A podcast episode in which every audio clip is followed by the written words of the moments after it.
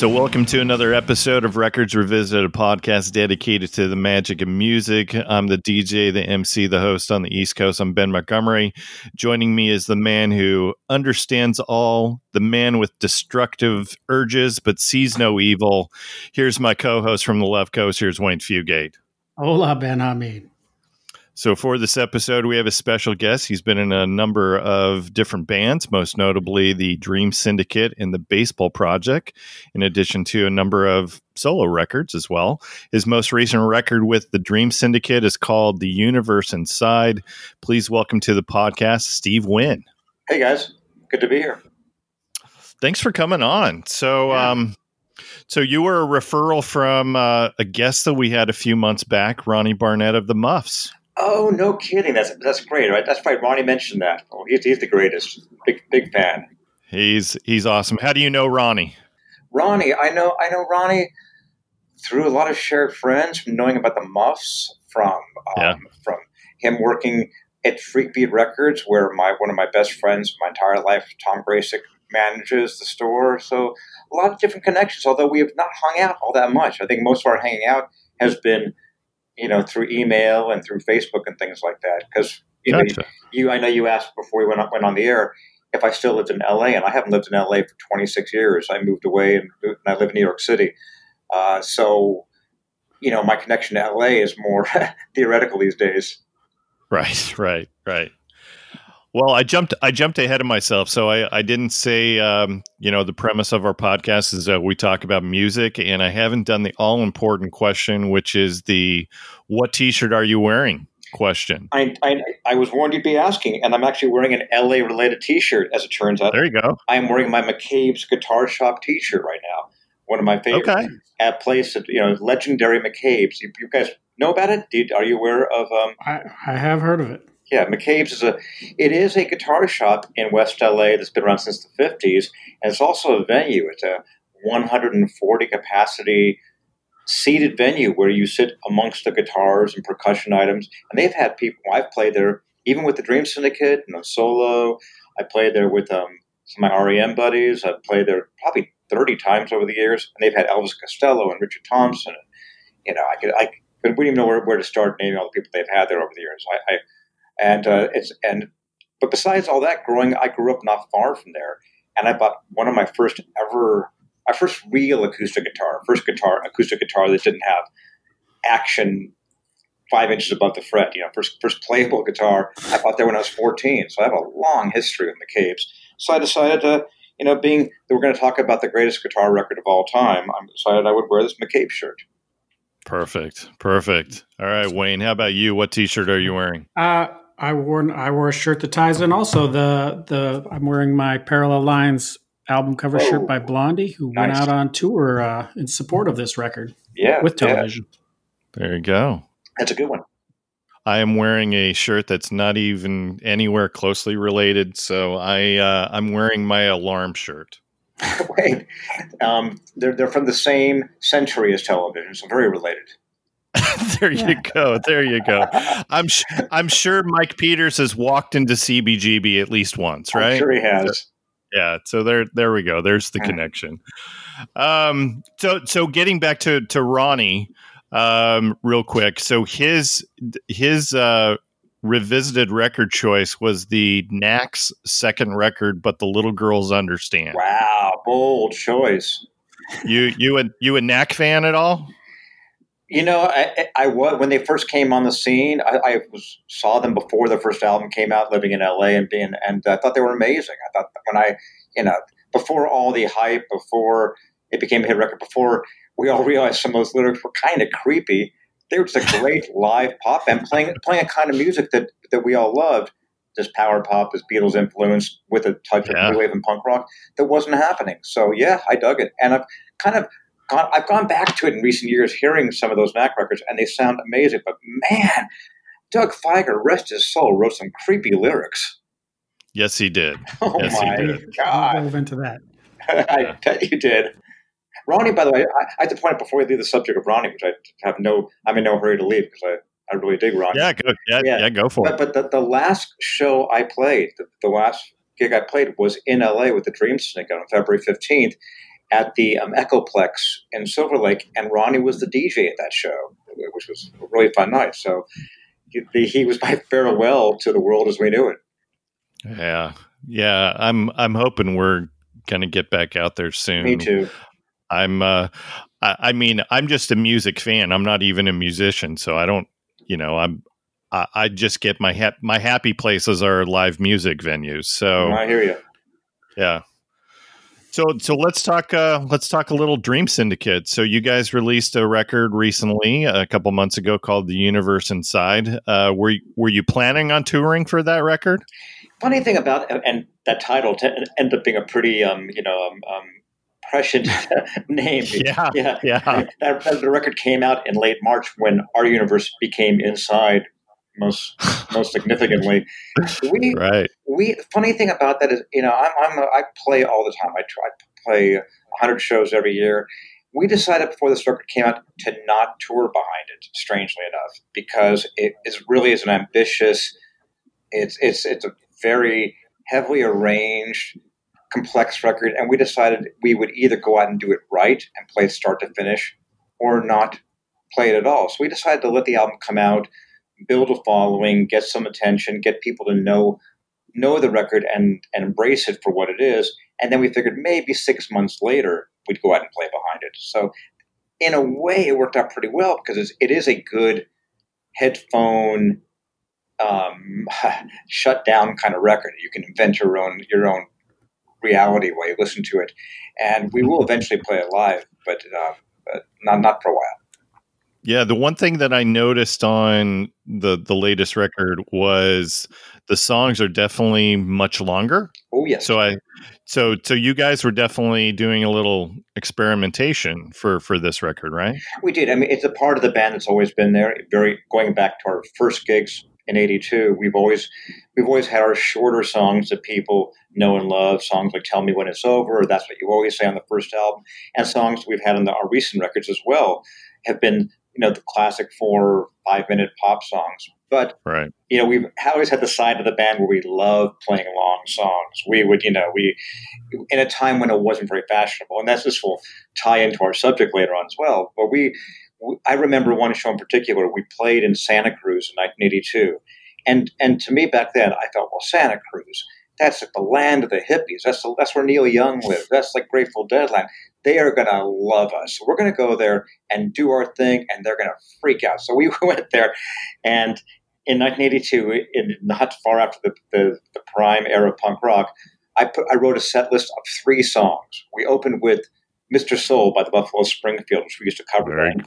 We yeah, closed, very good. We closed with our own song, When You Smile, the three or four minute song from our first album. And in the middle, we had the song called, at the time, was called Open Hour. Later on, became John Coltrane's Stereo Blues, which became one of our most well known songs on our second album yeah. and became a launch pad for improvising every night. But it was still new to us. And, and I said, you know, let's do that Open Hour song and see where it goes. We played, we opened with a four minute Mr. Soul, followed with a 45 minute John Coltrane Stereo Blues open hour and finished with a four minute when you smile. And I thought, this is going to be the coolest thing ever. I have to tell you, when we finished that set, I've never seen so many silent, dumbstruck faces in my life. it was, it was, it was, it was silence and befuddlement.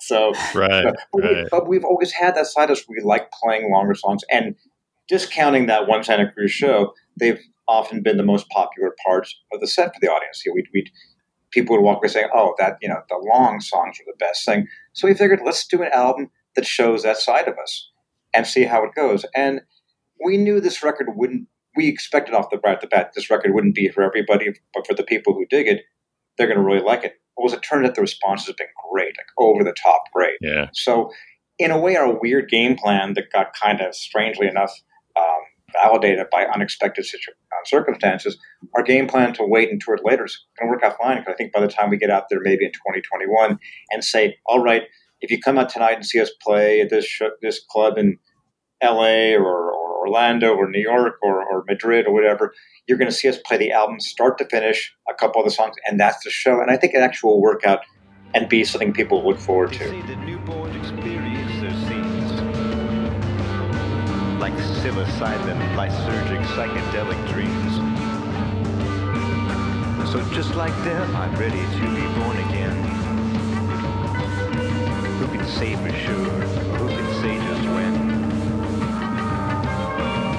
Close my eyes, I know that I'll soon sleep. The waking hours and questions slowly seep into one another. In my mind, they smother. The tenuous reality sneaking up on me. I can hear those bells again. I can hear those bells again. Those bells again.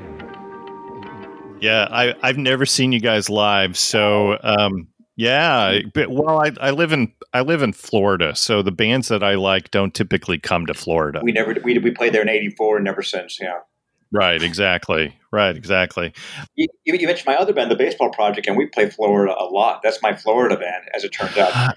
I, I know, and the, the the two times that I could have seen you, um, I had other uh, obligations those those evenings. But Oh, we'll come back. yes, please do, please We're do. all, we're all about spring training. Ab- absolutely. We're, which which I'm going to talk about here in just a moment because uh, I I definitely want to talk some baseball with you. Um, I, I saw the performance of yours that's on the uh, the Wilco Solid Sound Festival movie. Great, great. So- and um, so like what songs what songs do the the the diehard Dream Syndicate fans you know hope to hear you guys perform live? Are are there a couple staples in your set list? There are, and the, and the really nice thing, and I don't just say this because you know this is a typical thing for artists to say. Well, I like my new records the most, but really, our last couple albums became fan favorites. Uh, we the, the the title track to our comeback record, um, "How Did I Find Myself Here," has become the highlight. Of, that's become the highlight of every set. That's become the staple of the set and a song people come to hear. And "Glide" from the same record as well. So it's nice to have the new era of songs standing up with old favorites like the ones I mentioned earlier, like Days of Wine and Roses. I would say it's funny because it depends on where we play. In the States, people really want to hear songs off Days of Wine and Roses and Medicine Show. I think they're the most well known. Then we go to Europe and they love probably our most popular song of all of them in, in Europe is a song called Boston from Out of the Gray. And uh, that's a song that was a, a deep cut on our third album for whatever reason, I mean, I think it's a good song, and we I think we play it well live. But that is the one when people come and they say, "Are you going to play Boston tonight?" I say, "Yeah, of course we're going to play Boston." Yeah. Well,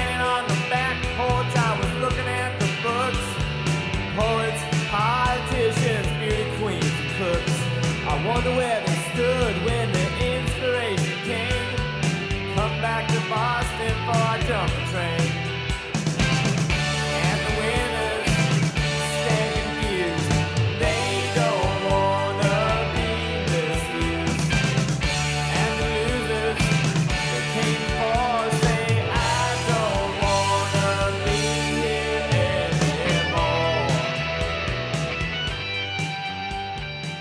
With with you guys, so you you've reformed what about ten years ago?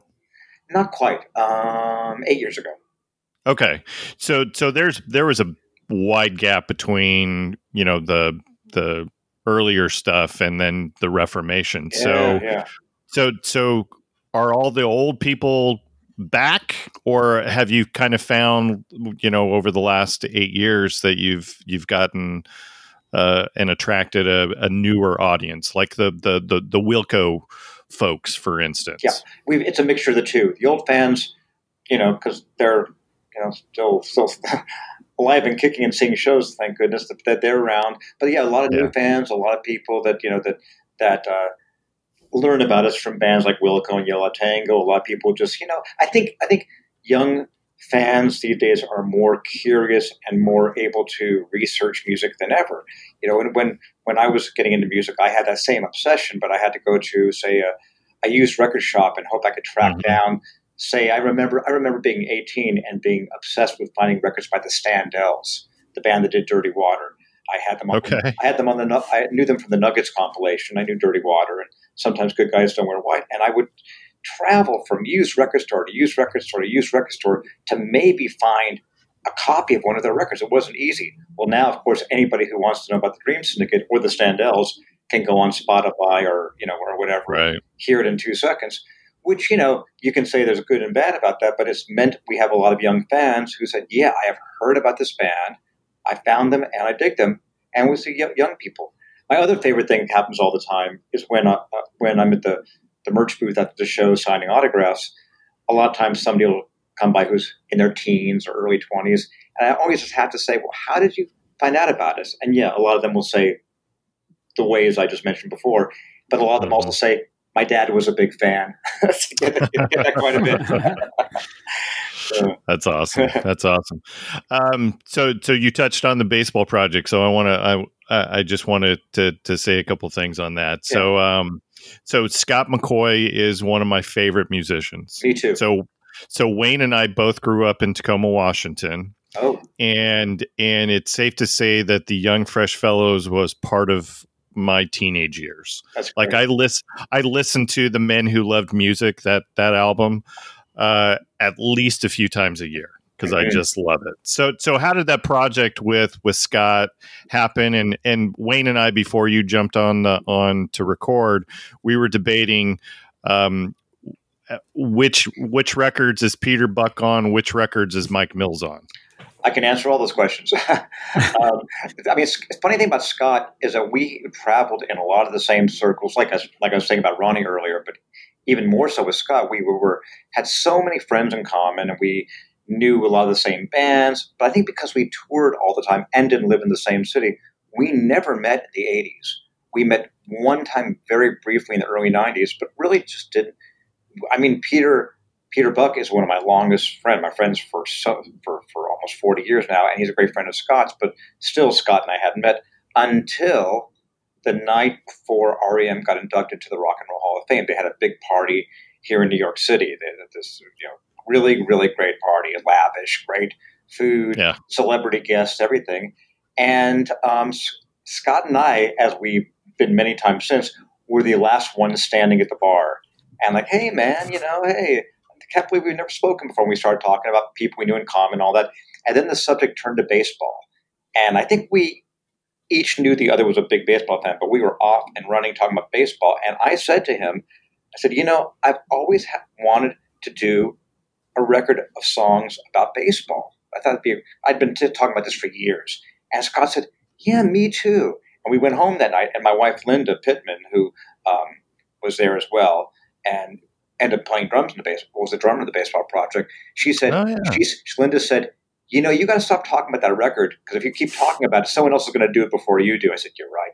So Scott and the and Scott and I, in the, in the two weeks that followed, wrote almost the entire first album by email, back and forth. I mean, we we didn't collaborate, but he would send me two Yeah. new songs. He said, I got this song about, you know, I don't know about, you know, uh, William Mays. He'd send me that one. I was like, God, that's great. Well, here's my song about, you know, about Curt Flood. Oh man, and we wrote the whole thing back and forth really quickly and recorded it about two months later. Me and Scott and Linda and Peter were on the first record, and really just did it like a labor of love. You know, it's amazing. This story, I think I've I could say about several records I've done where I say, well, yeah, we just did it because we were excited about it and had no expectations. And often those are the records that become the most beloved records that, that, that I've done. So that, Right. sure enough, that came out. And I mean, we had probably the weirdest career trajectory any band will ever have. Our the record came out almost immediately on Yep Roc. So great. We had a great label from the start. Great label. Our, right. our first gig we ever played was the night before Linda and I got married. We played three songs at our wedding party. That's our first gig. Our, sec- our second gig was David Letterman. That was our second gig. Okay. And our third gig was a, was a big giant festival in Spain that Peter could not make it to, so we got our sub bass player Mike Mills to play in his place. But that was our first. Those were our first three shows, and that kind of you know. Then it was go straight downhill from there. no, we, yeah. so so who wrote the the Yankee Flipper? Because that the lyrics in that is just fantastic. it's an amazing song. That's Scott's song, and it's a true story. It is a true Oh, yeah. story about the night Scott and Mike Mills and um, and Dennis Diken hung out with Black Jack McDowell, and, and everything in the song is as it went down. And in fact, we we played that once in San Diego, and Jack was there, and Jack McDowell came on stage before the song and gave a very sheepish introduction to it because you know it, it, it detail for those of you who haven't heard it, it's Yeah. easy, easy to track down. It's a song about Jack McDowell, Cy Young winning pitcher Black Jack McDowell, um, who was is a musician, played has played in touring indie bands, and is a huge fan of REM. And he hung out with after an REM show with those guys and got hammered, hammered, hammered, hammered, and pitched two days later. And I think the hangover lasted the full two days. Got shelled at Yankee Stadium, and then and was out by I think in the first inning. And the fans booed him like, like crazy yes. and he gave a finger to the fans. It was on the front page of the New York Post, and it said the Yankee Flipper. So there you go. So Scott wrote that great song about that. It's so good. It's so good. All true, all true.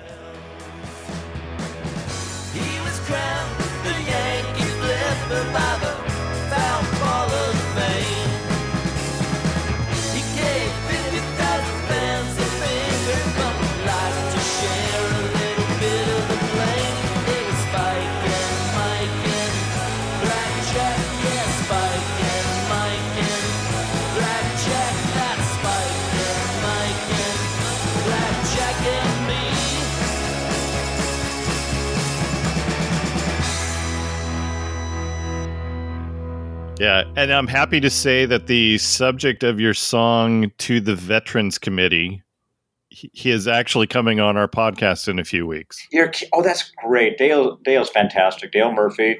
Um, Fantastic Mike, guy. Mike wrote that great song about him, and uh, and we've gotten to become friends with him from that song and from the fact that he's a big, as you know, big music fan. What, what record did he, is he choosing? Uh, so he chose Hall and Oates' "Abandoned Luncheonette." Wow, that's a wild Yeah. choice. Yeah, Cool. yeah. Yeah. So, I and I'm and I'm with you. Uh, he totally deserves to be in the Hall. He does. Oh, yeah. absolutely. You know, get, Yeah. you, anytime you want to talk to Mike about that, he will he will be glad, glad to discuss that. He's, Yeah. Mike, So, so and about to answer your question, Peter Buck played on the first two albums, and then Mike and Peter played on the third one. And now okay. we're essentially a five piece band with the Linda, Scott, me, Mike, and Peter. And uh, and I can tell you that Mike and I have never had a fight about anything in all the years we've hung out and played together, except the one time when I said Pete Rose should be in the Hall of Fame, and man, we almost were fisticuffs. So that's, that's, that's how seriously we take- we take this stuff. Yeah. Yeah. Um. I so so who who's your team? Who who do you root for? I'm a Yankee fan. Are you? Yeah. Okay. I, I lay that I lay that right out there because I mean there there are a few more controversial things you could say in this current world, but that's that's way up there. Yeah. Well. Yeah. I I don't like the Yankees, I but uh, that. but I but I just finished reading the uh, the Lou Piniella autobiography, which you know he's definitely tied into the history of the Yankees. he sure is. I strongly believe that he deserves to be in the Hall of Fame. What are what are your thoughts on that Piniella? As a manager? I don't know if I'd agree with that, but I could see as a as a Tacoma, Washington former resident, I could see where you'd be a fan of his. So, I mean, Oh yeah, I'm totally a homer. Yeah, Yeah, yeah. I mean, he's, he was great. I think it was fantastic. Look, I, without getting into, into the weeds too far, my, my reason for being a Yankee fan is I grew up in LA. I always, and this will tie into the record we're going to be talking about, but I, but I've always loved New York. I don't I don't know the equivalent of an Anglophile when people love England, but I was always after New York. The music, the movies, the literature, everything about it. I loved being here, and I dreamed of living here someday since I could remember. And when I moved here in, in 1994, being a big baseball fan, I wanted to have a New York team, and I could, couldn't be the Mets because I was a Dodger fan. And, um, still, Yeah. still, I'm like the Dodgers, my home team. And so I kind of took on the other team, the Yankees, who were at the time horrible. They were at the end of their long drought of the Mattingly years, and I and I uh, um, just was a fan. And of course, after that, they proceeded to start winning every year and became a fun team to be a fan of, and solidified my connection with the city. So there you go. I, I, I say it proudly, and I believe me, have been in many heated arguments again with some of my bandmates at times about the Yankees. yeah. But that's that's my team.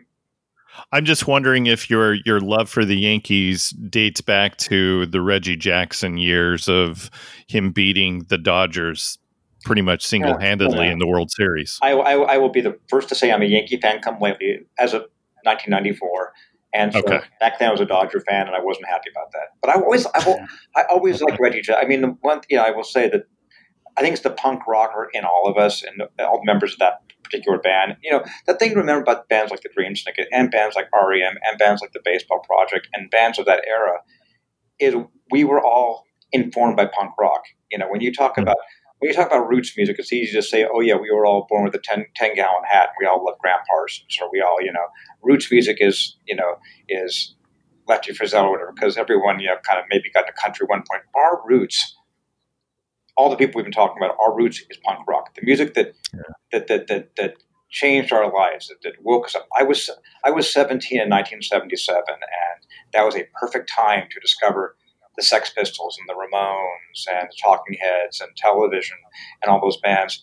That was the that was the magic music for me. So that that that tying into this came out of Reggie Jackson. Strangely enough, where I was going to say we were really drawn towards the players who were the most you know difficult, the malcontent, the wild ones, the, the the kind you don't get, the kind you don't get anymore. The kind of we really you know the baseball sort of pushed out the door. You know, the, the, all those guys who were badasses. That's who we like.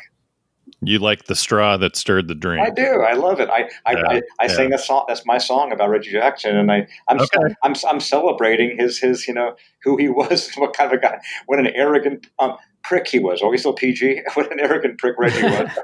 he, he he he definitely was. So I'm I'm an autograph collector as well. Yeah. So you know back back when he was you know I guess my first interaction was when he was with the Angels and I asked him for an autograph and he just kind of looked at me with a sneer and walked away. he did.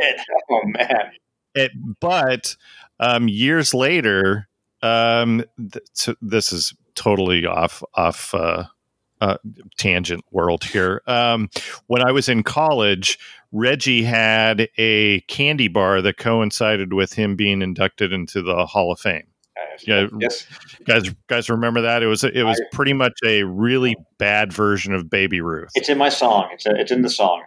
Yeah, and and me and one of my college roommates, they included this little card set in the in the candy bars, and so we made it a goal that we wanted to get the entire set, and I think there was like I don't know five or six cards or something like that, and um, we kept getting the same cards over and over again. we, fi- we we finally completed the set, and just a couple of years ago, Reggie was golfing in a uh, celebrity uh, golf tournament here in Orlando, and I got him to sign one of those cards, and it's Oh. one of my That's it's one of my prized possessions as far as the you know the Hall of Famers go, and he yeah. couldn't have been couldn't have been nicer. Like the the the the veneer that I got, you know, you know, you know, decades ago, and getting him maybe maybe uh, retirement has has done him well. So He is he's a unique figure. I, I'd Yeah. love to meet him. I, as I say in the song, um, I'm a card carrying member of Mensa. I've got MVP trophies on my credenza. One of, so, I have one of my favorites. so great, so great. I was very proud of Ryan Mensa with credenza. I think I don't, I don't think it's been done before. Yeah. so so you and you guys you guys don't just sing about you know the the the, the big names uh you've also got a song for larry yount who Yeah. uh you know left a game during his warm-up pitches so he doesn't even have anything in the record books No, right no, z- yeah, he's he's in the record books with zero, one game, zero innings pitched, and that's his his line. right Yeah. right wayne are there are there any interesting players that uh the baseball project should write a song about and you can't say fernando valenzuela because there's already one Did, did that? Did You that? know, yeah. the guy I the guy I always uh, admired just for uh, was Bob Gibson. He was so dominant and and Yeah. he's just so he's just not a household name like I think he should be. I agree. I think he'd make a great song. That, that's that's somebody I've thought about writing a song about. So I might take you up on that one. We were we were supposed to make a new album um, in August, this coming August. We were all set up to make it um, make a new album. No, That's not going to happen now, but we're still you know on um, on tap to do that at some point. very good Do you, do you have any songs that mention uh, Greg the Bull Luzinski? No, that would be great. I could see that. He should be in a song. right. Yeah, him him and John Kruk both should be in a I mean, you know, we, we, we, will never run out of songs. That's the, that's the beauty of it. You know, I, I always say about that band, you know, compared to, you know, in, in, you know, in contrast to the Dream Syndicate or my, my solo records where you, sometimes you just think, I don't know what to write about. I run dry. You have writer's block. Baseball, you just open up the baseball encyclopedia or watch the Ken Burns special or something, and you've got 10, Right. more, 10 more songs. Yeah. I'm going to write a song about Jack Burkani. Here we go. Wait a second. Uh-oh. Consider me writing. I'm, I'm scribbling down right now. I'll look that up. Anyways, that's that's my my long diehard Seattle Mariners roots uh, showing. So, all right. Well, uh, Steve, tell tell us what record you uh, you chose to revisit for this episode. when you invite me to be on the show, it's, it's hard to choose just one. And I kind of went through my role, you know, a usual Rolodex of favorite records. You know, I've, I've, I can sort of always recite my favorite 10 albums, like almost like, you know, a catechism or something like that. But I, uh, the one that I always come back to is Marquee Moon by Television, which I just, when I, you know, it, when I asked favorite album of all time, at various points it's been Exile on Main Street, or maybe There's a Riot Going On by Sly and the Family Stone. This one is probably the the one for me, the record that I never get tired of. I always find new things to love about it, and I just I was decided that's what we're going to talk about. Yeah, and when you uh, when you you know made your final choice, I had listened to your your most recent record, The Universe Inside, and got your email. Hey, let's let's do Marquee Moon, and I'm like, oh, I t- now I totally hear the influences. And it's funny you said because you know we we were always saddled, especially back at our the, the, our first go round in the '80s. We were it, always saddled with the Velvet Underground, which is fair enough. We had that that, that was there, Sure. and and my my general response to that was like, yeah, we got we're we like the Velvets, no lie, I, can- I can see that. But you know, when people say you're ripping off the Velvets, I say, oh, we're ripping off a lot of bands. You have no idea. Would you like me to make a list? Start a list. yeah, which like I said, start a list. And and but television, I think, has always been kind of at the center of what I've done with every project I've done. You can I, I can hear it, like you say. There's there's a certain kind of way of writing riffs or way of mm-hmm. interlocking two guitarists. You know that that, that, that, that I've always looked for in the music I do, and that yeah, I, I have finally found the best sparring partner for that lo- that that kind of music I love with Jason Victor, who plays in the Dream Syndicate and played with me in my solo band for the last 20 years. With the, we kind of have our own way of our own version of the Verlaine Lloyd guitar duo, and you know, Yeah. and it's, it's it's there loud and proud the, when we play together. That that's you know, you know, it, it's it's just it's a kind of it's a thing. It's a thing that to me is an automatic thing. I love hearing two guitars, not just where oh one guy plays rhythm, the other guy plays lead, but where the parts interlock, and that's the thing that that I love about, say, Quicksilver Messenger Service, or I love about um, um, Crazy Horse at their best, or you know, a handful of other bands. But it's not it's not something that every band does. You know, a lot of bands are just pop bands with the guitars bounce around under in service of the song, or bands or guitar hero bands where you know someone's shredding. Marquee Right. Mark, I've always said about Marquee Moon, the thing I love about it is like it's like being a watchmaker and looking at the gears turning in a, a beautifully made watch. And every time I listen to a record, I think nothing is out of place. Nothing is nothing is. It's all there for a reason, and there's no wasted energy or space. And it's funny because when I first heard it in the punk rock days, I thought, oh, they're you know they're jamming, or oh, you know they're they're they're um, they're wild and raw. And I began to realize it is one of the most meticulously made records you're ever going to hear. Yeah, yeah, yeah. That you, you bring up a good point about the the you know interlocking the two guitars and not having one be a you know a quote unquote lead guitar and another one being the rhythm guitar is I'm totally drawn to uh, to bands that that can kind of incorporate that. Like I'm a, I I will readily admit I'm a, I'm a big Wilco fan, and I wish that that tweedy would sometimes lose the acoustic guitar and Yeah. just just go He's a great guitar. yeah He's a great guitarist, and just go, just go with Nels. And like one of my favorite Wilco songs is a song called "At Least That's What She Said" or "What You Said." And um, if you've ever seen that live, uh, you know Tweedy and Nels feed off of each other on the guitar work, and it's just magical. It's you know, I mean, yeah, I mean, um, yeah, Impossible Germany. That that, that, that that's that's a, Yes, that that there Yes. is an action. That, that's great. The last day job, the last the last non music gig I had was working at Rhino the Rhino Record Store in Westwood in um, L.A.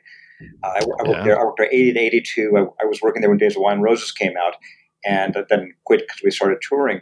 But I worked the day shift, and my partner on the day shift for, for a year was Nels. Nels and I worked side oh, by side nice. Um, at, at Rhino, and, and and and we so we hung out quite a bit. And at the time, Nels was a you know made jazz records. He was in, he had made his um, he had a pretty good catalog. He was despite being a little older than me. I, I'm guessing maybe he was 25 to my 21. I don't know at the time, but I, but I thought saw him as like this elder statesman, like because he'd made records with Anthony Braxton, a jazz legend. He'd been a Yeah. he, he played great jazz clubs. I thought, God.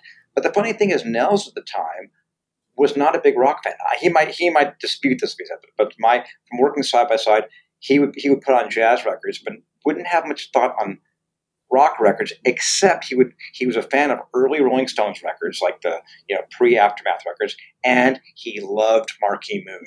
So that was like Yeah. that was kind of it. All makes sense. That was the record when he put on a rock record. It was Marquee Moon or the the first two Verlaine solo albums. You know, they, And he's yeah, and he's still putting out jazz records. yeah, he's great. I mean, what an amazing Yeah. guitarist Yeah, amazing. and, and great guy, great guy to work with. Yeah. Um, all right, so let's get a little bio info on Marquee Moon. So this was the this was considered the debut record. I think uh, they had some. Did they have some singles out before this came out Yeah. as an album? They had little little Johnny Jewel was the first thing they put out on Ork Records. That's right. Yeah, great, Right. and a great song. So the, this was released on February 8th, 1977, and it was put out by Elektra. Um, safe to say that album sales were not super high in the U.S. However, uh, they did have some commercial success in the U.K., which we'll we'll, we'll chat about. Uh, you mentioned um, the the the frontman Tom Verlaine and uh, guitarist Richard Lloyd. Uh, yes, Tom Tom is also one of the guitarists for for that, um, and really a big part of the New York scene of the the seventies. I know that a lot of people have said um, that this is a a punk record, and maybe it kind of is, but I don't know what what what are your guys' thoughts on on Marquee Moon as a punk record? I mean, I, I felt I felt like at the time like like it was because it was in that scene. But but you know when I first everybody has you know what- what- if- maybe for some people who are of the age where you were experiencing punk rock in real time like I was, uh, there's always the record that helped you to make sense of the whole thing. You know, I wasn't I, uh, punk rock like where kind of you you you crack the Rosetta Stone of the whole thing, and I had a few like the first Talking Heads record and and and um, and Rocket to Russia by the Ramones. But it was, I think, when I heard the song Elevation, that was the was when I everything opened up. I heard that and said, "Oh, I get this because it is raw and it's what I think of as punk." And the singer sings kind of funny, so that's weird, you know. And and but at the same time, it's just kind of classic rock and roll. Like you know, I mean, maybe I, I think I'd grown up maybe listening to, for example, Abraxas by Santana, you know, and and and it wasn't that far from that. Um, Yeah. It's it's it's funny because I've you know again the incessant name dropping because that's how it works in our lives. We everybody knows everybody, but I've I've gotten to know Richard really well. In fact, Richard and I toured together for three three weeks in the states, and we've hung out a lot and written and recorded together. We've become friends over, over time. And Cool. I, re- I talked to him at one point, and I and I I, I kind of I got into the Allman Brothers late in life. I didn't like them at all growing up, but when I hit like forty, I had that epiphany of like, oh, this is the greatest band ever, and I became a fan, still am. And I suddenly thought, oh, you know, now I go back as an Allman Brothers late blooming fan, and I can hear that in Marquee Moon. And I it's like I, I, I talked to Richard about it. I said, I said, look, I'm thinking you guys will listen to the Allman Brothers, like particularly on Elevation. And he said, "No, I was just I was just trying to write a solo that felt like Stairway to Heaven." Like, wow. I, Okay. did- I wouldn't have thought that, but that makes sense now. Yeah. Yeah. How about you, Wayne? What do you what do you think of this as a punk You know punk what? record? and that's how it's always been categorized. And it's, um, I will admit, when I went into it, I went into it with this pretentiousness about, oh, this is overrated. And I, I, I found I, I should have known better from the Joni Mitchell Blue, but uh, I went into Yeah, it you should have. and you know it's a critical darling and it's always on these lists and you and I've had it digitally and and I've put it on a couple times and but putting it on and really paying attention to it it, it it's it's it's seduced me. Like first I listened to it the first time and I had this psh, you know it's a Rolling Stone critical album they love it and I don't you know it's mu- it's overrated uh but it's not. It, it's I, I it's literally everything that they say it is. It just takes time. And even when I looked at it from a sense of 1977, because I think even today it holds up, it's still Yeah. it's still not like anything else. And then Yeah. you put it back into 1977, it had to really blow people's mind. And I don't know what you. I mean, I think in the beginning it, and I'll even in in my discussion on the songs, I think that first song is the prototypical punks is most is the most prototypical punk song on here and it kind of anchors everything else. Everything else is a little bit further away from it than that, Mm. but it's just it, I don't know if there was a way to describe it. So you know what? They played at CBGB, so they must be a punk band. Right. Right. It's a good point, and it's a good, good point you make too. Uh, um, is that the "See No Evil" does feel more right down the middle as a punk song. That that that kind of would fit in with other CBGB's bands, kind of lean, mean, fighting machine kind of stuff, you know. And and and but you're right. After that song, it goes out to a whole different place. It never never really they never they don't come back with the other the other pop song or the other you know song. That, that's that's sort of that's the the, the Trojan horse to the the essentially what is almost like a prog record in a way. You know that, but no one would Yeah. have thought of that way. Yeah, And it's funny about this record because I just say, for a record I love so much, and obviously I do, it's weird to me because I generally don't like singing like that. The way he's, I'm not, it's not my favorite kind of singing. I'm also not, and this is a weird thing, I'm not that big a fan of the lyrics. There are some lyrical gems on this record, some things where I go, oh, you know, ah. you Richard. I, I couldn't let's- agree let's- more because let's, let's, let's just cops see what we can get away with. Like, what a great line! But for the most part, it's not my. I don't. It, it's inexplicable why I love this album so much, but it's not the vocals or the lyrics. I, I agree. His voice should be more annoying, it- and it, but it's not. It, it, I mean, listening to it, I think the first time, maybe not have ever, ever hearing him before, you're like, oh no. And then, but listening to it, I even thought of that. I was like, I this should be more annoying than it is to me. It's it's not. And lyrically, you're right. He, I don't. There's certain lines that have really like really would resonate, but all in all, it's very difficult to piece together. And some of it just sounds like he's writing poetry and I I'm I I missed that class in college and I can't figure out what he's talking about. But some of the lines are just so brilliant. I don't think you missed anything. I mean, I, I, think, I, I think I think that Dee Dee Ramone's a better poet than Tom Verlaine, but that's you know that, and, I, and I'm, I'm not saying that in a kind of a glib way. It's like you know I really think that the Ramones had incredible lyrics that are you know they're under they're underrated. oh, especially Dee Dee. I think Dee Dee's Yeah, were the, his- the better ones. amazing, you know. So, but you know, I can't imagine any other singer or any other style lyrics for this record. You know, I, I, I, I wouldn't want to hear anything else. Yeah. Agreed. I'm, I'm pausing. I'm pausing 'cause I'm hearing what sounds like gunshots outside my window, but it might be viral. hey, New York City. yeah. it all ties in. So, so we t- we have talked about the Rolling Stone uh, top 500 greatest albums of all time. Um, any guesses where Marquee Moon lands in in that list? That's I'm gonna say what guess. Number? 128. I'm gonna say. High, I'm gonna say top hundred. Yeah, it's uh it's 128 and Oh. some of the records that are around it uh Paranoid by Black Sabbath, Saturday Night Fever soundtrack. Um it's ahead of The Wild, The Innocent and the E Street Shuffle by Bruce. Wayne, we we did uh we did an episode on the Talking Heads Remain in Light that's just ahead of Marquee Moon. That's a great album. Yeah. So it's it's definitely within some some some good company there. Um, all right. should we should we jump in it? Let's let's do the, the track by track. Okay. Uh, as a reminder, our scoring is going to be based on number of songs on the record. So Wayne, how many songs on this record? Only eight. Which means our top song is going to get eight points. Next favorite seven points on down to lowest score of one. Here we go. Let's kick this off. Here is See No Evil.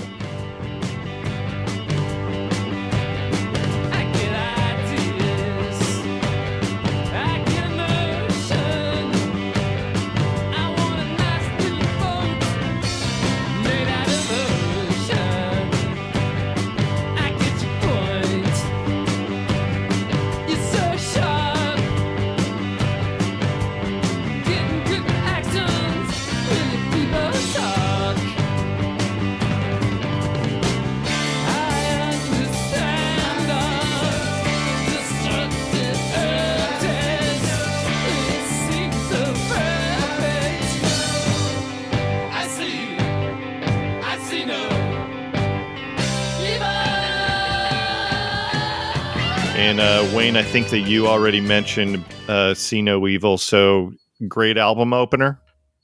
Yeah, and like I say, for the reasons that I mentioned earlier, I think it it starts in one place only to for more you know bait and switch. I mean, it's trick. It's going to show you this one thing, and it's going to take you someplace else. But like I say, this one is the most prototypical punk. He's got a little bit of snarl in his voice. There's a little bit of distortion in the guitars.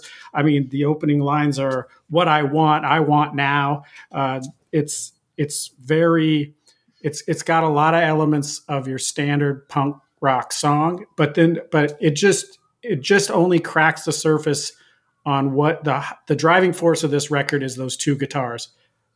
Yeah, very much. Yeah, very much so. Yeah, we, and we were talking about the, the rhythm lead guitar type thing. And one thing I didn't want to mention is there really isn't any rhythm guitar on this record. There isn't any. There's never a time where somebody just strums some chords. It, I don't think a Hmm. single time on the whole record where somebody plays a six string chord like like like, like, a, like you hear in most records. And so this song comes out of the gate with two perfect parts together. That one, you know, dan dan dan dan. Yeah. Wait, what a way to start a song! My God, you know, we've all been trying to write that song ever since. And then the and then and then and then the, the, the lick, you know, dan dan dan dan dan comes off, off over that, and like, oh my God, right away you have this crazy, you know, lattice work going on, and that kind of sets the tone for the whole record. It's like, oh, I don't know what's going to be happening, but two guys are playing off each other in a way that you know I can't believe that. that so it, it is it is like I said, it is it is the punk rock Trojan horse, but it also is kind of like the manifesto right off the bat. Yeah, yeah. Lyric, lyrically, we already touched on. You know, there's there's. It's not super strong lyrically. However, they do throw a couple of these one-liners that are just fantastic. Like uh, in this song, "I get your point. You're so sharp." Well, I mean, I, I, you know, I, I definitely circled that. I was like, great line. But the the line right before it is, "I want a nice little boat made out of ocean," and I'm like, what does that mean? That's a good one. That's a good one. Yeah, yeah so um and then of course uh you know the getting good reactions with their evil talk and i was like man that seems like a line that's talking about our times right now right Yeah, yeah. Yeah. yeah and that was this was uh decades ago that this was written all right anything else on uh Things see no evil that we want to Things touch on Things remain the same. Yeah. No, I mean, Yeah. it's it's just fantastic. Yeah. All right let's get some scores on this so wayne This was my favorite song.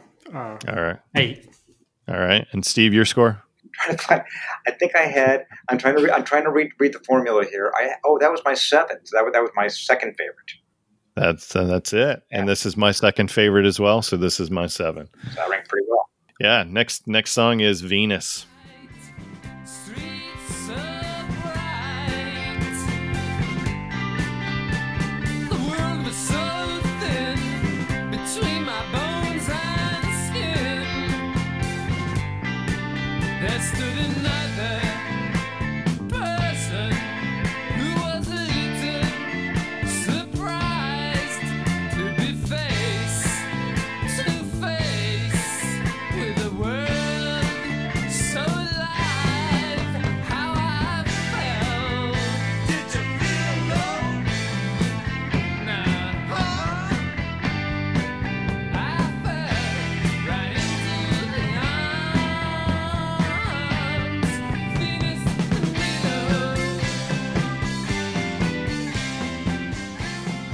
And uh, of course, the punchline on this is that he falls into the arms of Venus, and that's Venus, Venus de Milo, which, of course, if you know the statue, uh, yeah, she's missing She her no arms. arms. Right, right.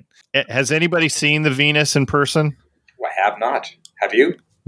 I have not. It's in the Louvre. Uh, one of these days, I'll get there.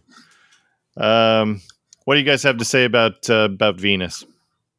You know, I, I- know you sent me the lyrics, and I don't have them in front of me. and I should know them by heart, but that I, I do love the meta angle where he talked about Richard said, "Let's dress up like cops and see what see what we can get away with." I think is the line. You might have a little bit in front of Yeah, that's a great. I mean, this song has a because, like I say, this you can see it slowly drifting away from that from where it started. It's not a it's not a huge leap. It's a small one, but the lyrics are very skeletal. There's like this outline of this story of him and his actor buddy high hanging out in New York City. The line that always I love is the world was so thin between my bones and skin. It just I don't I I don't even know what he's saying. Like I don't know what he's saying about the world. I mean, is he is he is it sinking into him? Is it starting to get under his skin? I don't even know, but I just love that line. Yeah, As a person who was fascinated with New York, New York, like I was, things like Broadway looks so medieval. You know, seem to flap like little pages. I mean, that that that is just you know, to me that I thought, oh yeah, that must be what New York feels like. It really is pretty descriptive. and did did it fit? Does it fit? It does. I'm Yeah. still I'm still Yeah. entranced. Yeah. Yeah. And the and the line that you were mentioning was then Richie Richie said, "Hey man, let's dress up like cops. Think of what we could do." Think we could do But yeah, something something it said, "You better yeah. not." not yet. I think what we could do. That's the last thing. I knew. I knew I was had that wrong. Yeah. But yeah, great. And I'm sure Richie is Richard Lloyd, right? Seems like he must. Although then again, it could be Richard. It could be Richard Hell. So it's hard to say. I don't yeah, know. it's Yeah. true. Depends on how old the song is. Yeah. Right. Right, right, right. All right. Uh, let's get some scores on Venus. Uh, this is my five. Steve? I believe I have that as my shockingly as my right in the middle, my four, I believe, which it Or, is no reflection of the song, just how much I love the album. you're right. And then Wayne? And I put it as my seven. It's my second favorite. I love that kind of old '60s thing they have in there, where the where the rest of the band is kind of almost like asking them a question, and the lead singer is kind of answering just to them. It gave it this, like I say, it's it's floating away from that real punk rock sound in the first one, and it's just getting smarter and more sophisticated as it goes. And I, and I I, I loved it. And, Yeah. what, and what a great solo, which you could say about every song on the record, but that solo, the solo is so lyrical and beautiful. Yeah, yeah. All right. Next song is Friction.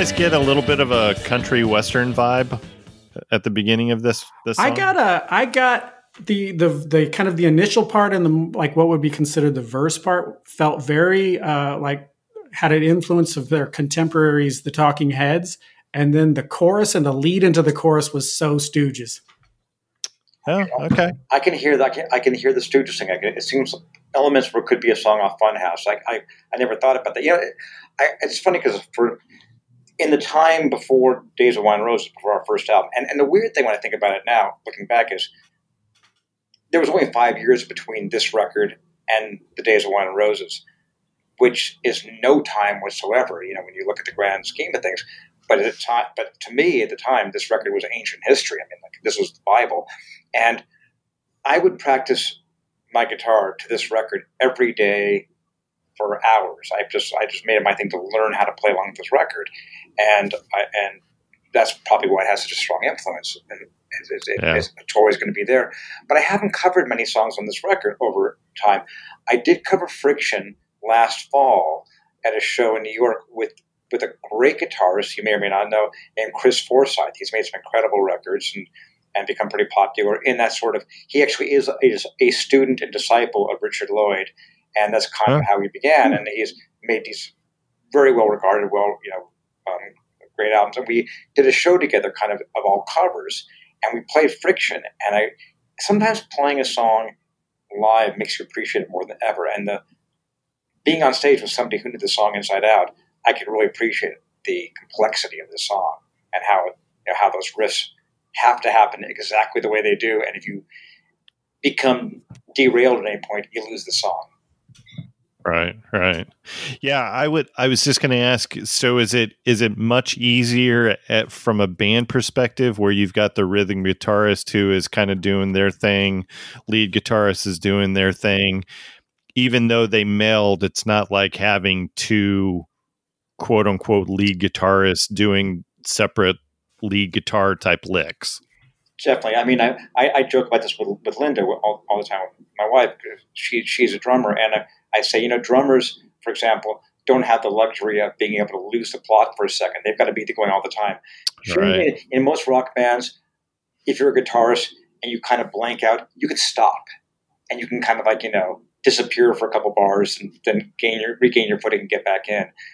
On this television stuff, you can't do that because you're constantly part of the puzzle. You know, if you, Yeah, if you if you drop out, if you if you aren't doing that thing, the song's not right.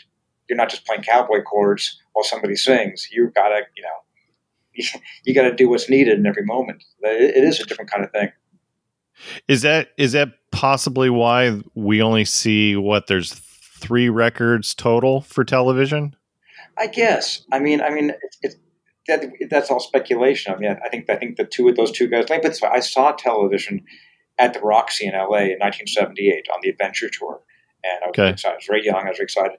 And even then, even before I understood did band dynamics, which I do quite well now, even then I could see, man, Richard Lloyd does not seem happy, and he was over Yeah. the corner of the stage, just po-faced playing his parts like he was half there and not that happy to be ha- even half there. And Verlaine was front and center and being the star of the show. And I kind of felt like, you know, I can see the tension in this band. I can see where it, Yeah. it might not be satisfying to everybody at all times. So, you know, it, maybe that's why there's only three records. And why, and why, and why Richard left the band after they reunited not long ago. It's like he, he, Yeah. he rejoined. And I mean, I think he's, he was in the reunion in, in 91 and then he got back in the live bands 10 years ago and doesn't want to do it. Yeah, yeah. He's he's still a surly figure. In fact, uh, Wayne, if uh, one of our our fellow podcast buddies, John Lamoureux, did an interview with with Richard, uh, I don't know, six nine months ago, and um, Richard didn't like John's style of interviewing. John John is very when when he's excited about a topic, like he will interrupt people and he's he's not doing it to be rude. It's just he's like super excited about the topic. And richard about 20 minutes into the interview is like yeah i'm not feeling this anymore.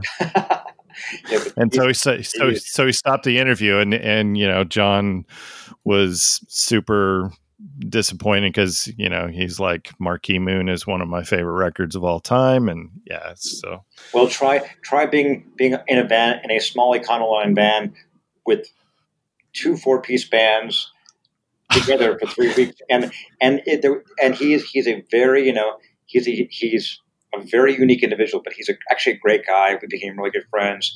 But he Yeah. he's going to tell you what he thinks about stuff. There's, he's, he's not going to hold back. He's he's got very definite ideas about things now, and he's also very passionate and curious and engaged in what other people are doing. He's not self-centered or narcissist, but he's got Yeah. this credo about the way things should be and how you know what you do and what music is all about. So like, I can see where if, if if you were rubbing the wrong way, he might say, "I'd rather just not do it." Yep, yep, absolutely. Did we get? Did I get scores yet for friction? I took us down a path. Didn't but there, Sorry. there, there, I, I'm there. I'm there with the three. I'm like, you know, again, Okay. And then Wayne. A six. I love that that that kind of funk the funky bass that's kind of wrapped around that other the first guitar in the beginning, and then I just love how it it it, it has that because I know Brian Eno did some demos for him, and they didn't they didn't necessarily like his his his, ideas, and it seems like maybe they they got a few of them because it definitely has a a, a, a Talking Heads feel, but uh, then it goes into that ramped up Stooges thing, and and then and the way it goes back and forth, I just loved it. Yeah, I like the back and forth as well. So this this got my six as well. Yeah. All right, next song is the title song. Here's Marquee Moon.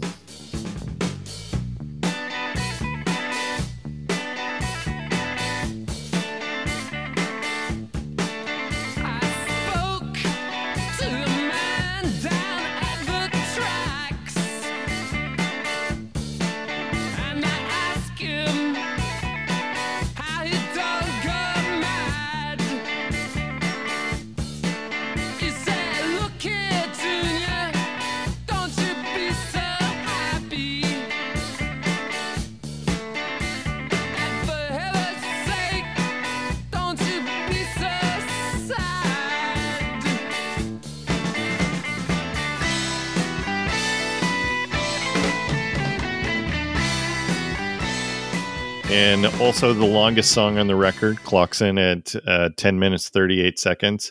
And all I can say is uh, my note here says, How great are those guitar riffs? Oh, yeah, yeah.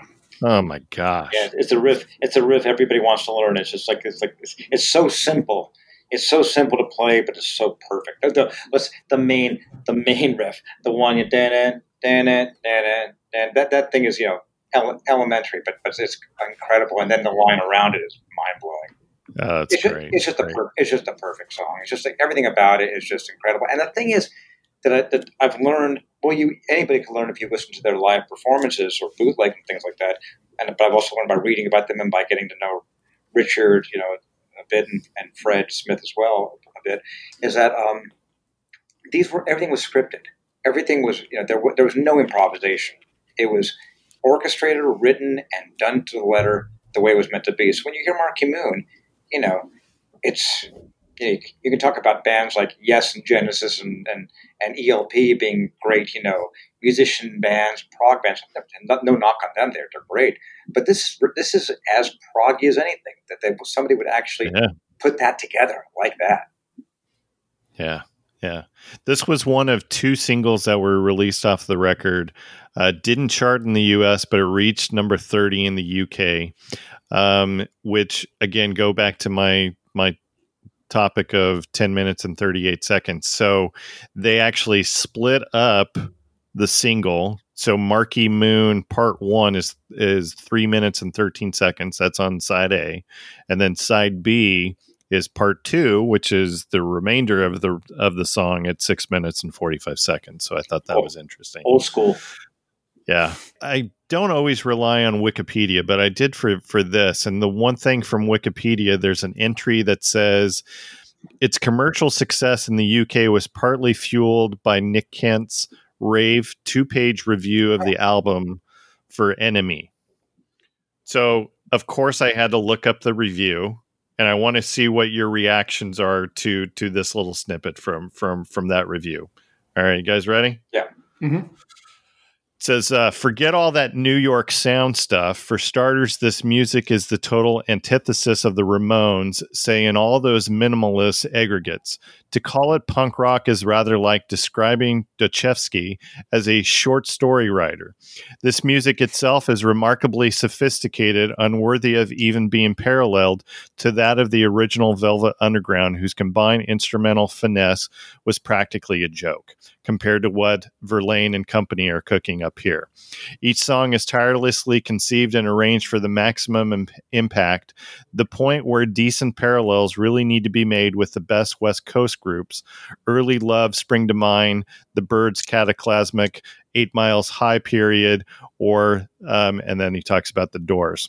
Um, says above all though the sound belongs most indubitably to television and the appearance of marquee moon at a time when rock is so hopelessly lost within the labyrinth of its own basic inconsequentiality that actual hmm. mus- musical content has come to take a firm backseat to attitude, and all that the word all that word is supposed to signify is to these ears little short of revolutionary. Nick Cannon was a great writer. Great, made great Very- made great records too. Actually, Yeah, and and uh, you guys know the the the story of of Kent with um, with uh, the Sex Pistols. So he was he was the one that was assaulted by Sid Vicious with a motorcycle chain. Mm.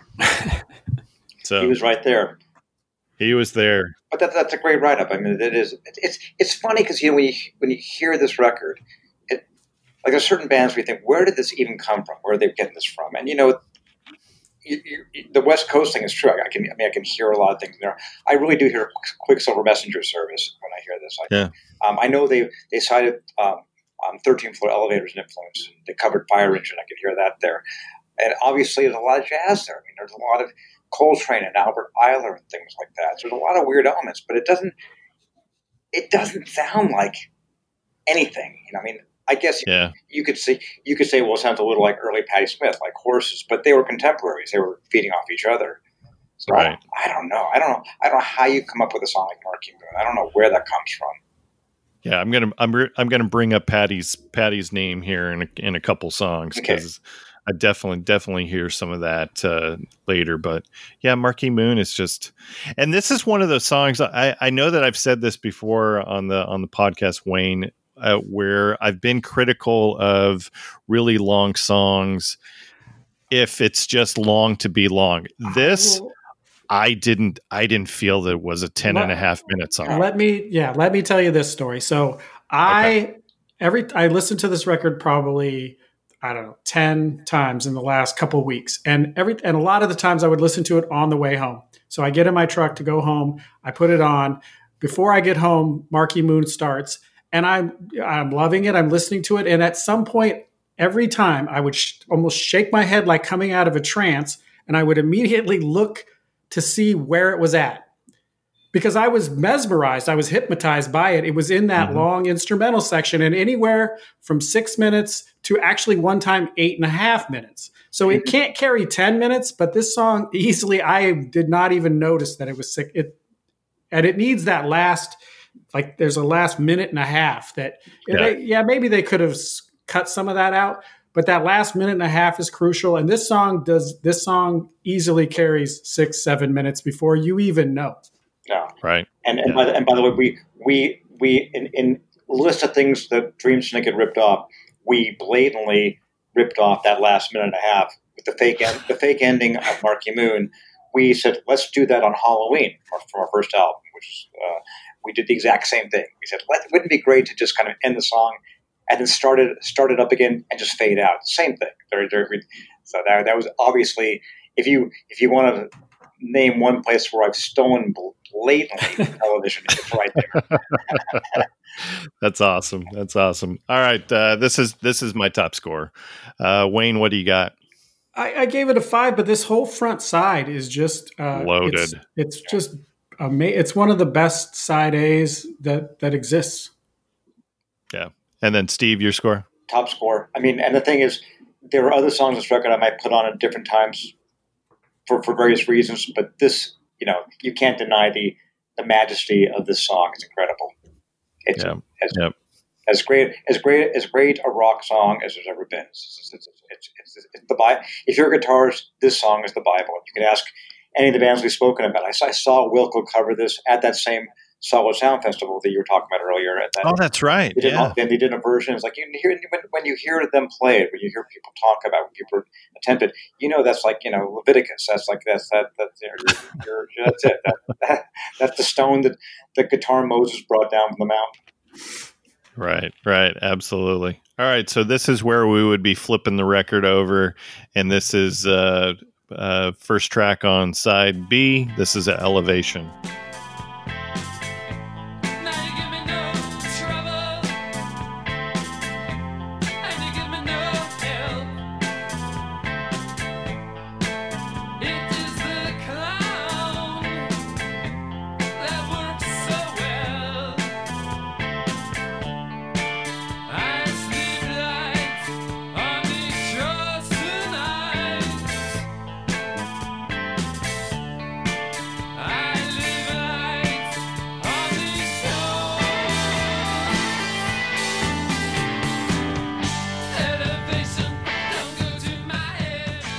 What do you what do you got on elevation? I'm going to say my score on this is low, and it comes down to a couple of things. Because I love the opening riff, and I my favorite solo is on this is- is in this song, but there's a there's a disjointedness to the to the chorus. I mean, musically, it's clunky, and then um, I and this is completely on me. But every time he would say elevation, I could have swore he said television. And yeah. then there's a there's this uh, guitar, super clean guitar that plays this real kind of grating riff over the, and it does start to wear you down. But it's not. It's once again, I'm I, I'm I'm ranking these songs, but I don't dislike the song at all. Yeah, yeah. Steve, what do you got on elevation? I've got I've got a, six, my third favorite song, and and it could easily be my favorite on any given day. I I think this, you know, one thing about television that that you a, lot, a lot of people maybe don't realize is the solos that Richard plays and how good they are, and the, and he plays a solo on "See No Evil" that is like, you know, come on, that's an incredible solo. He plays he plays the first solo on "Marquee Moon," which is amazing. This is a solo he played. He also played the solo on "Ain't That Nothing" on the next album, which is incredible. So he really played even though Tom Verlaine gets the credit as the guitar hero, Richard plays some of my favorite television solos, and the solo on Elevation alone makes it something that I just want to hear all the time. And I actually I do love the song, and I, I even you know I, I, the same thing you said about about, about Wayne about being disjointed is what appeals to me about it. I even like the little bit of play, word play, which I think was inten- had to have been intentional. Television don't go to my head. Elevation don't go to my head. I think that had to be real. But just Yeah. just the solo alone puts it way up there for me. Yeah, that that is my favorite solo on the record. Yeah, yeah. The solo's good. The rest of it is, you know, it's middle of the pack for for me as far as uh, the, the, the scores go. Um, Wayne, what what's your score on this? I gave it a two. All right, and then Steve, Six. and then this is my four. Uh, next song is "Guiding Light."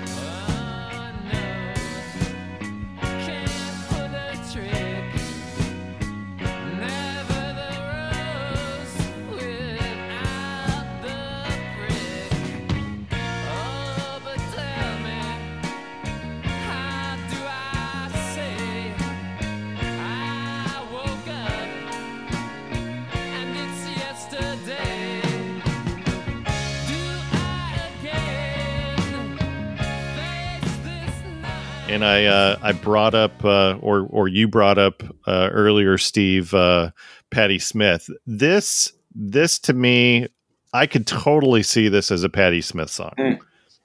Um, I could totally hear this song on horses. It has a very um, what's the song? Birdland kind of has a Birdland feel to me. Uh, if you're familiar with that uh, that record.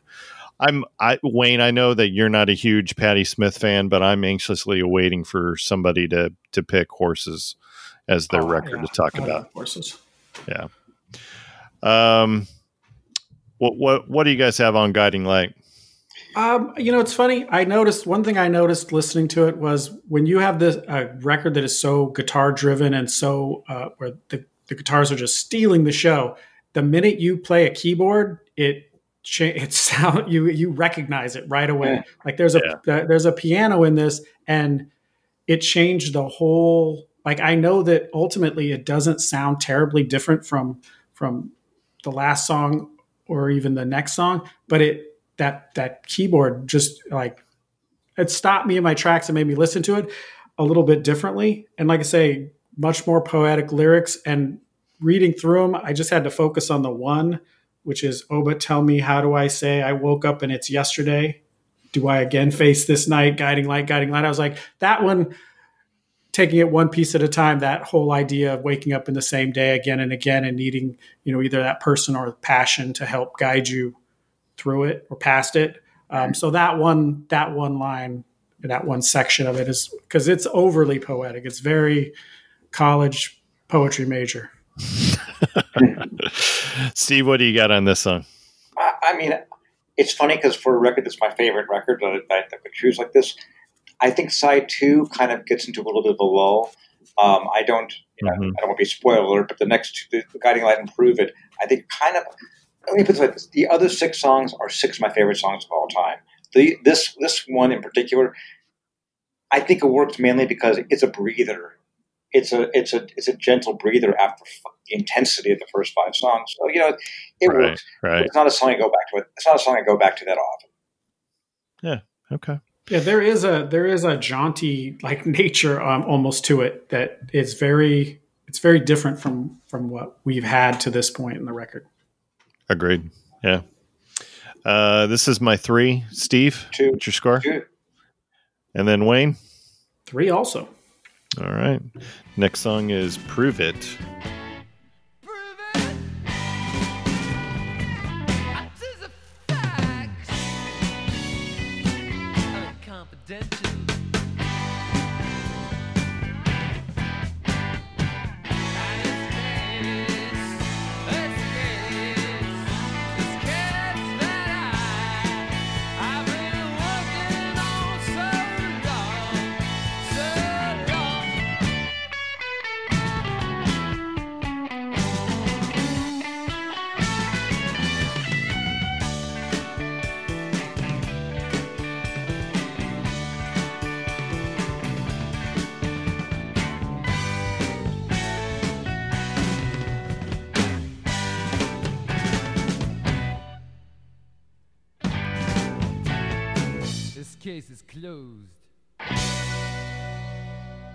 Said that there were two singles that were released on the record.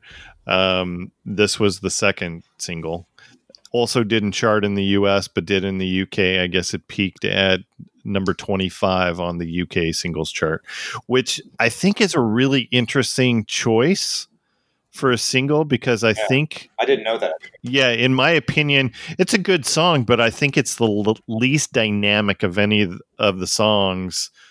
Because I, even though the previous song, "Guiding Light," is a little more of a lull piece, like like you guys said, there are some dynamic parts to that. Prove it. Eh, I don't know. Actually, this, yeah, I'm, I'm kind, kind of like the way Wayne was talk, talking about elevation.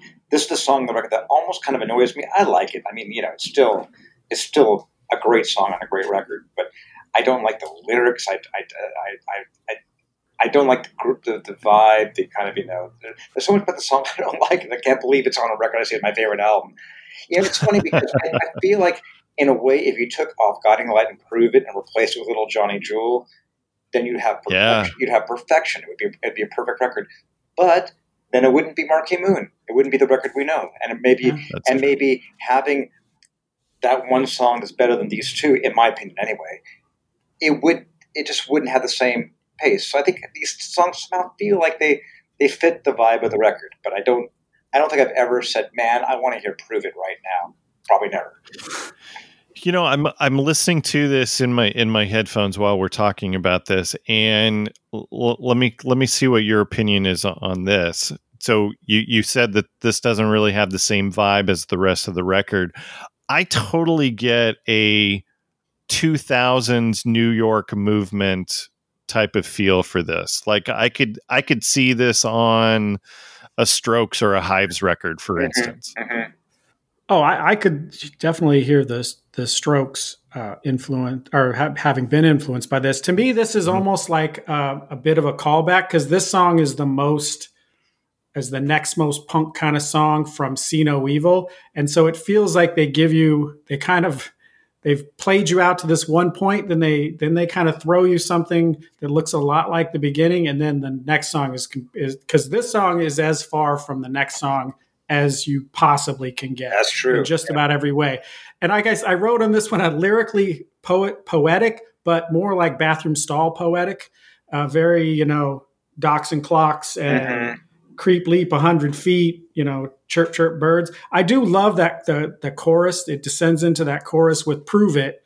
Uh, what is it? What is it? Uh, just the facts, and then he ends it. You know, towards the end, it's case closed. So it's got a very, it's got kind of a real chop chop punk rock feel in the in the chorus. But I felt like they, they they had they took they started in one place and they drifted out to this other place, and then they kind of show you a little flashback of what you saw originally, and then they then they just slam the door with something that's completely different.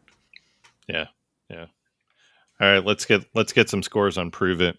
Uh, this is my lowest, Steve. My lowest. Yeah, and then Wayne.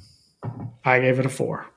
Okay. There you go. And, and, and again, I have to say, when I say it's my lowest, we all know we're saying here. It's still a great Yeah. song. It's still her would be- least favorite. It Yes, still would be. least favorite. It still would be the best song on someone else's record, but, but compared to the others, Yeah, absolutely, absolutely. we're ranking them, not rating them. Yes. That's it. All right, last song is Torn Curtain. Curtain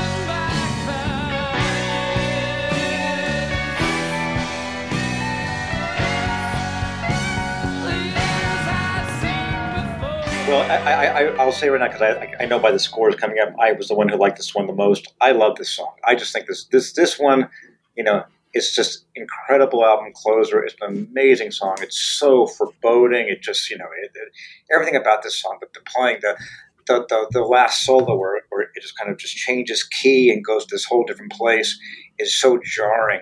This you know, you come to this point, which is you know, which is the, the landmark of a great record, where you've kind of been you know, a lot of records are, especially in the CD era and after, are front loaded, and you know, and, and kind of by the time you get to the end, you're like, you're not paying attention anymore. This one is the great finale that makes you realize this is a great record. I, I can't say enough great things about this song. I, I love it. Yeah. Yeah, and I know that television drew lots of comparisons to the Velvet Underground. I think this is this is the one song on the record that I've that I hear that influence most prominently.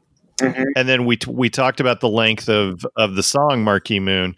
So I haven't really talked about the lengths of the songs on side B. So they're all 5 minutes or longer. This is the longest on side B at 6 6 uh, minutes and 57 seconds. Um and I think my my only criticism on this is I didn't feel like it really got into its groove until about the three and a half minute mark, and then at that point, I really kind of I really kind of dug it. Like um, once they kind of get through. I don't even know how to describe it. I and it's not even so much that they're going jam bandy towards the end. It's just I felt like that it took a little while to get get going. Well, I will. I will. I don't agree with that because I think the song is perfection from start to finish. But I will say, right. like I say, there's that, You're wrong, sol- that solo near the end. I think it's a Verlaine solo, and when that happens, that just knocks my head off. And I think that that's kind of when it goes to a different level. So it does. It does end really strong. It, it's a. Yeah. It's it's just kind of you're kind of you're lulled along because it's kind of it's a beautiful song. Beautiful. It's a really gorgeous chorus, almost like almost like the kind of chorus that Verlaine would have in his solo records later on. It feels almost more like that kind of thing. But Yeah. then, but then when you hit that solo, I think we know that we're talking about. It's just like, whoa, Who- what what happened there? Who, who said something nasty to somebody and got them angry at that moment? Because it just kind of Right. from place. Yeah, that that that solo is great as well. There's so many good solos on this record. Oh my gosh. Well, Oh, yeah. And, and the thing is, on top of it, you know, on this record is is we haven't talked about this at all. But besides the arrangements and the playing and the chemistry and all that, the production is amazing. And and I uh, I'll share another story of that is when I've talked to Richard about this. You know, Andy Johns produced the record, and uh, Right. and and I think Richard's written about this in his own books. I'm not thankfully it hasn't been written about. But but he came down. They came down to the session. And he said, "Look, you guys go out and you know get get a bite to eat or whatever, and I'll get the things set up and I'll get the sounds together. Then we'll cut the record." So they did, and they came back in, and Andy Johns had worked on. Um, I think a, a lot of the Led Zeppelin records. I think he worked on Physical Graffiti anyway, and he got the John Bonham drum sound because that was his signature. And they came in and they heard, you know, this massive Bonham drum sound, and they were just, you know, they said, "No, that's not what we're doing. You know, take get that sound stripped." On it. And he, and they and to Andy Johns' credit, he said, "Oh, you guys want like a Velvet Underground thing? I get it." So they just got rid of all the effects and just made it the way it's got. Uh, Which the Yeah. production on that record, on this record on Marquee Moon, is so natural and in your face and present. It's just it's the space and the and the separation and it, it, perfect.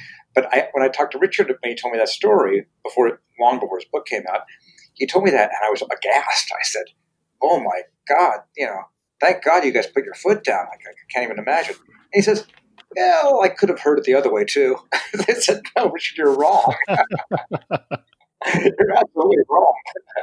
are there any demo versions of that with that big bombastic drum sound? I don't think so because because to the story, I think they immediately block that. I think they, they Right. that will not happen. Right, right, right. All right, Wayne. Any anything on this? Well, just to go along with that, also kind of they actually were courted by major labels for years and wouldn't sign because they wanted to be able to produce it themselves to get the sound that they wanted. So I mean, that's pretty that's pretty punk rock in and of itself to to, to Sure. remain poor in New York City when there's when there's you know tens Yeah. of thousands of dollars Yeah. just waiting out there. All you have to do is say is sign your name. Yeah. So I think that's that goes right along with that. Um, I'm gonna. I'm just gonna preface my score by saying I came a long way. I came into this with uh, thinking they were overrated, to which I was 100 percent wrong, and and this would put this in in my top, you know, 100 favorite albums of all time.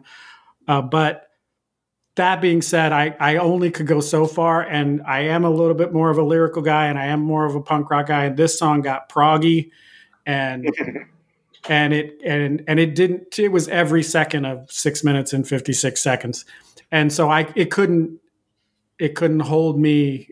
I, I still I still don't think this album should be changed. I think that it is perfect, just like Steve said. This is this is exactly how it should be, and this is just unfortunately my least favorite song. Okay. And then Steve, what's what's your score on this one? I gave it a five, which which is to say that it's right up there for me. I mean, it, it's a great song. Yeah, and this is my two. There you go. So um, I know we're all wrong. Um, it's all it's all it's all good. Uh, this is usually the part where I would go. Uh, so did we cover everything? Did we miss anything? Or um, or should I stay in the in the quote from Prove It? Should I say this case is closed? I believe this case is closed. I think I I think, think- we, I think we will be laid down the law. I think so too. All right. Any any guesses what number one is? See no evil. See no evil. Uh, average score of seven point three three. Uh, Marquee Moon was right behind that at a average score of seven. Um, so that's our one and two. Number three was Venus. Number four was Friction, and then we had Elevation, which uh, rounded out our top five. That's a, that's a solid Yeah. top five. Uh, I'll, I'll, I'll go with that. Yeah. I know we missed a we missed torn curtain for you with our scores. Sorry. That's okay. Sorry, I'll, Steve. I'll, I'll make up for that with plenty of talking about it. Yeah. I, I just like I say, this is uh, this is everything that every critic says it is, and more. And and this is I would I stand behind. This is one of the best side A's that that's been put on to tape. Yeah i would agree. Yeah. I would agree with that. Yep. Steve, this has been a lot of fun. Oh, absolutely. a lot of fun. It's really great. I, Yeah. it's, you, you, we've, we've talked about television and baseball. It's like, come on. what more do what more what more right. do you want? Right. Yeah. So so Steve, remind our listeners where they can find all the happenings of you and Dream Syndicate and Baseball Project and everything else that you're doing. You can start at my website's um, stevewynn.net or dreamsyndicate.com. There's a lot there. Um, I'm Facebook at Facebook uh, slash Steve Wynn, and I've been for the time being, anyway, doing um, doing weekly shows on Friday at 4 p.m. Eastern time on on my Facebook page, where I play home gigs because I miss touring. So there's, there's those were some places to start. And uh, our newest album, our newest album, if you do like television, you're probably going to like the new album, um, The Universe Inside. So, so check it out. and and I I would give the endorsement. I've listened to it a number of times. Um, I work from home, and I I always like to have music going on in the background, and um, it's great, great workday music. So uh, yeah, it's Thank you. fa- it's fantastic. All right, so last question, and uh, this is how we got introduced to you. So I ask all all of our guests. Uh, so who do you know that I don't know who should join us on this podcast to revisit one of their favorite records? Whoa. Um, that's a great question. Well, I'll tell you something. We talked about him earlier, and I'm a friend and also a big fan. Chris Forsyth, I think, is out there and a scholar of music, a great guitarist. And the only problem is he might have wanted to choose this record, so he'll have to find something else. But I know he can do it, so that that's my my recommendation. Let's do it. Yeah, get the introduction. We'll, we'll Okay. that would that would be a lot of fun.